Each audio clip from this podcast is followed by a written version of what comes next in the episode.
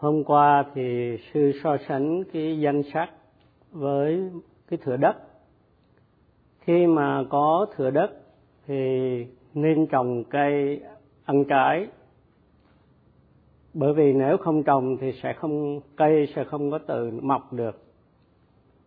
Và nếu mà không có trồng cây thì cái thửa đất bị bỏ hoang do đó mà khi có một thửa đất thì điều quan trọng là phải trồng cây. Rồi sau khi trồng cây làm cỏ làm hàng rào bao cây tưới nước bón phân vân vân để cho cây được mọc tươi tốt.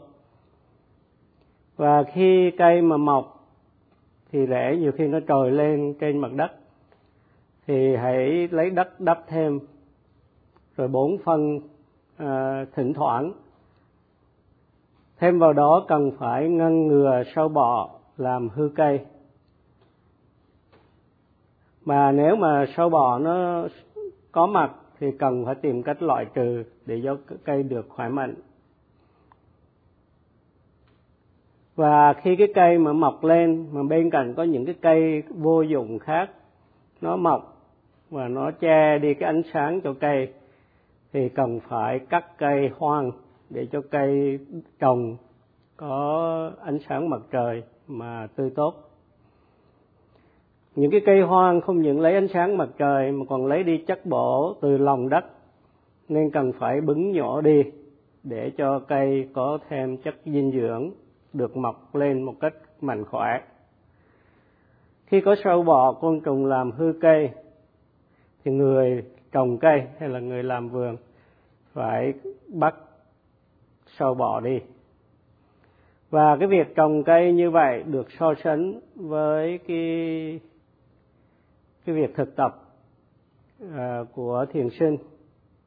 Thì cái danh sách tức là như thửa đất thì cái hàng rào như là giới nghe pháp. Khi mà thực tập thì thiền sinh không làm những cái chuyện không cần thiết khác như để đọc sách hay là những cái chuyện không có uh, quan trọng trong cái khóa thiền? Bởi vì những cái chuyện này nó sẽ làm cản trở nhiều cho cái sự thực tập của thiền sinh. Do đó mà trong khi hành thiền thiền sinh hãy chăm chú thực tập bỏ qua những cái chuyện không có quan trọng không cần thiết. Và khi đi đến trình pháp thì thiền sinh cần cho thiền sư biết một cách rõ ràng về ba cái điều. Thứ nhất là cái đề mục hành thiền của mình là gì? Thứ hai là cách thực tập của mình ra sao? Và thứ ba là kinh nghiệm đối với cái đề mục trong khi mình ghi nhận cái đề mục. Chẳng hạn như khi quý vị theo dõi cái chuyển động phòng xẹp của bụng, thì cái đề mục phòng xẹp, cái chuyển động phòng xẹp là đề mục chính. Và quý vị thực tập như thế nào? Thực tập là bằng cách theo dõi suốt cả cái chuyển động phòng hay chuyển động sạc. Đó là cách thực tập. Và thứ ba là quý vị kinh nghiệm như thế nào? Quý vị thấy hình dáng cái bụng, thấy cái tư thế của bụng đang phòng hay đang sẹp hoặc là thấy các cái đặc tính như căng, cứng, chuyển động, vân vân. Do đó mà thiền sinh cần cho thiền sư biết rõ ràng cái trong khi trình pháp, cái kinh nghiệm thực tập của mình một cách rất là vắn tắt nhưng mà đầy đủ và rõ ràng. Và nếu mà thiền sư dạy cho mình thì mình cần lắng nghe một cách cẩn trọng.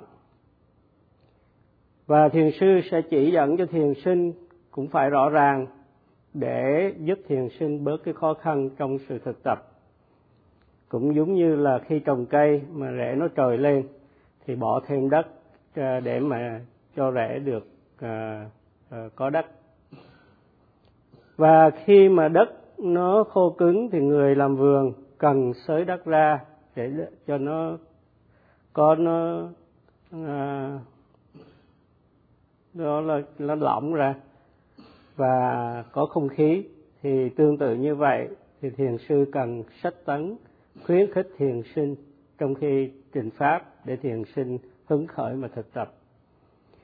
Và khi mà thực tập thì nếu mà sự ghi nhận được liên tục, chánh niệm vững vàng, thì tâm gom tụ định tĩnh trên cái đề mục. Thì những cái chướng ngại của tâm, hay còn gọi là những cái triền cái, không thể nào sanh khởi. Trong cuộc đời thì của một con người thì phiền não rất là nhiều làm hư hao cái tâm tư của cái con người đó. Nên cái người thiền sinh khi mà thực tập cần phải có cái đức tính kiên nhẫn và can đảm. Và nếu mà đạt được cái cái kinh nghiệm, thấy sự sinh diệt nhanh chóng của các cái hiện tượng danh sắc, thì lúc đó thiền sinh rất là thỏa thích. Và nếu mà không có chánh niệm thì sẽ bao, dính mắc vào cái kinh nghiệm của mình và cái sự dính mắc này được so sánh như là côn trùng sâu bọ đến bám cây. Do đó mà khi có dính mắc thì cần phải chánh niệm để loại trừ cái sự dính mắc này, cũng như khi có sâu bọ thì cần phải bắt sâu bọ. Nếu mà không có chánh niệm thì thiền sinh không chỉ không phân biệt được danh sắc, mà còn không biết hay hiểu sai đối với các cái hiện tượng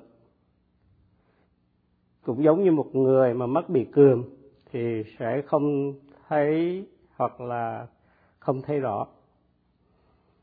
Thì ờ, tương tự như vậy tương tự như mắt bị cườm khi mà một người bị vô minh thì sẽ không à, hiểu hay là hiểu hay là hiểu sai. Còn nếu mà có sự hổ thẹn hay là ghê sợ đối với phiền não thì người thiền sinh sẽ can đảm thực tập kiên nhẫn thực tập. Còn nếu không biết hổ thẹn và ghê sợ, phiền não, thì sẽ bị phiền não chế ngự. Khi không có chánh niệm, không có hổ thẹn, không có ghê sợ đối với cái sự tập lơ là của mình, thì những cái sự mà trao động của tâm hối tiếc tiếc nuối, những cái chuyện đã qua, luôn luôn nó sanh khởi trong tâm nếu không có chánh niệm một giây thì sẽ không biết khổ thẹn không biết ghê sợ phiền não trong cái giây đó và cái tâm luôn luôn trào cử và hối tiếc nếu không có chánh niệm năm phút thì sẽ có 300 giây không biết khổ thẹn, không biết ghê sợ đối với sự đối với phiền não cho nên tâm tư sẽ có trào cử và hối tiếc trong 300 giây. Do đó mà người thiền sinh cần phải cẩn thận. Phải biết rằng khi mình tập thiền minh sát niệm xứ là mình phải khám phá đúng đắn cái bản chất đích thực của các cái hiện tượng danh sắc sinh khởi. Và càng tập tinh cần, kính cẩn thì phiền não sẽ không sinh khởi. Và có sự hổ thẹn cũng như ghê sợ đối với sự thực tập lơ là thì thiền sinh sẽ cảm thấy mình nó khổ thẹn khi mình không có chánh niệm. Nhờ đó mà thiền sinh mới để ý đến việc thực tập, mới cố gắng tinh cần thực tập. Và nhờ cố gắng tinh cần thực tập như vậy, tâm chánh niệm được vuông bồi và những cái trạng thái tâm như là trao động, tức là trào cử và tiếc nuối là hối tiếc sẽ không sinh khởi trong tâm và vì vậy mà phiền não sẽ không có mặt. Khi mà có chánh niệm, gặp đối tượng thích thì không có tha mái, dính mắt. Gặp đối tượng không thích thì không bực bội, không sân hận. Do đó mà nhờ cái sự tinh cần liên tục ghi nhận các cái hiện tượng sanh khởi nổi bật mà chánh niệm được thiết lập một cách vững vàng và định tâm được phát triển một cách mạnh mẽ. Do đó mà thiền sinh tinh cần thực tập, thiền sinh nên tinh cần thực tập và nên nghiêm túc. Một khi mà thiền sinh có một cái thái độ thực tập như vậy, thì thiền sư rất là vui sướng. Đức phật không chỉ dùng từ sati mà còn thêm vào căn từ patana vào sati để có cái hợp từ là satipatthana, tức là chánh niệm được thiết lập vững chắc, vững vàng, đều đặn, vượt bực. Khi đối tượng sinh khởi, tâm ghi nhận phải chìm vào cái đề mục để chánh niệm được vững vàng. Tốc độ ghi nhận không chậm, không bình thường, không nhanh bình thường, nhưng nhanh một cách phi thường với cái tinh cần nhờ đó mà tâm ghi nhận tức tốc vô chụp đề mục với một cái tốc độ rất là nhanh chóng. Với cái sự ghi nhận như vậy thì chánh niệm sẽ được vuông bồi một cách vững mạnh. Để có chánh niệm vượt bậc thiền sinh cần ghi nhận liên tục, tức thời, chính xác và song hành với cái sự diễn biến của đề mục. Ngay khi cái đối tượng sanh khởi, không nên suy nghĩ mà hãy tức tốc nhào đến vô chụp lấy đối tượng với một tốc độ nhanh rất là phi thường để chánh niệm được vượt bậc, có phẩm chất cao. Hôm qua, sư cho ví dụ trò chơi dudoji và tutichu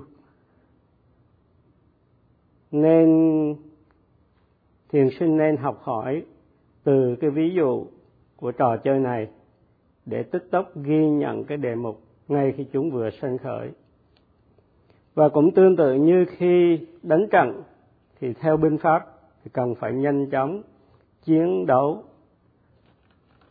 tiêu diệt quân thù. Thì cũng tương tự như vậy, thì khi đối tượng sanh khởi, phải tức tốc ghi nhận ngay. Thì thiền sinh được gọi là deja tức là cái cái lửa cháy với năm cái đặc tính. Thì đặc tính thứ nhất của lửa là cái cơn lửa nó đốt sạch tất cả cỏ khô, cành, cây khô, vân vân, mà không chừa một thứ nào hết. Đó là cái đặc tính mà đốt sạch hết, không có chừa lại một thứ nào hết. Thì tương tự như vậy, thiền sinh nên đốt hết tất cả các phiền não với lửa trí tuệ của mình. Tập thiền minh sát niệm xứ là vuông bồi chánh niệm để có sự định tâm hay là chánh định. Và nhờ có sự tinh cần, chánh tinh tấn, chánh niệm và chánh định, thì cái định được phát triển một cách rất là mạnh mẽ và chánh kiến sẽ có mặt. Và chánh kiến chính là lửa trí tuệ đốt tất cả các phiền não, như cơn hỏa hoạn đốt sạch tất cả tất cả cỏ và cành cây khô. Bất cứ đối tượng nào sinh khởi như là ưa thích hay là không ưa thích thiền sinh không nên tha mái hay bực bội, mà nên ghi nhận. Tất cả, theo thiền minh sát niệm xứ, thì khi mà mình tập có chánh niệm, thì gặp đối tượng ưa thích, tha mái sẽ không sanh khởi. Gặp đối tượng không ưa thích, sân hận, bực bội sẽ không sanh khởi. Nhờ đó mà mình đốt hết tất cả phiền não, tham sân si với lửa trí tuệ của mình. Thì đặc tính thứ hai là lửa rất là tàn nhẫn hay là tàn khốc. Lửa đốt hết mà không cần biết nguyên liệu có tốt hay là không tốt. Thì tương tự như vậy, thiền sinh không có dung thứ phiền não, như là tham sân si trạo cử, hối tiếc, vân vân nếu nhân từ đối với quân thù, thì quân thù sẽ có cơ hội đánh bại ta. Thì tương tự như vậy, nếu mà chúng ta nhân từ đối với phiền não, thì có nghĩa là chúng ta bị dính mắc đối với phiền não và chúng ta bị phiền não đánh bại. Do đó mà một người thiền sinh thì không nên nhân từ đối với phiền não, mà hãy tàn nhẫn tiêu diệt phiền não. Đặc tính thứ ba là làm tan đi cái sự lạnh lẽo. Thì khi mà thời tiết lạnh, thì nó rất là lạnh, lẽo, nên cần sự ấm áp. Và khi trời lạnh, thì nó ẩm ướt, nặng nề. Do đó mà cần lửa để làm khô đi cái sự ẩm ướt. Thì trong kinh đại niệm xứ, đức phật dạy cái sự tinh cần atapa thì sẽ làm khô đi những ẩm ướt của phiền não. Những cái phiền não ẩm ướt như vậy nó làm cho tâm nặng nề không có năng động. Thành ra thiền sinh cần tinh cần để làm khô sự ẩm ướt của phiền não. Thiền sinh không nên à, có sự ẩm ướt sự lạnh lẽo trong tâm mà hãy làm phải có sự năng động trong tâm lửa làm ấm làm khô ẩm ướt. Trong vòng luân hồi phiền não như uh, si mê tham sân hận làm tâm ẩm ướt nặng nề đã quá lâu qua nhiều kiếp. Do đó mà thiền sinh cần lửa tinh cần để làm khô sự ẩm ướt của phiền não. Thiền sinh cũng cần chánh niệm ghi nhận các cái hiện tượng danh sắc sanh khởi để làm khô đi sự ẩm ướt của phiền não. Đặc tính thứ tư là không có thiên lệch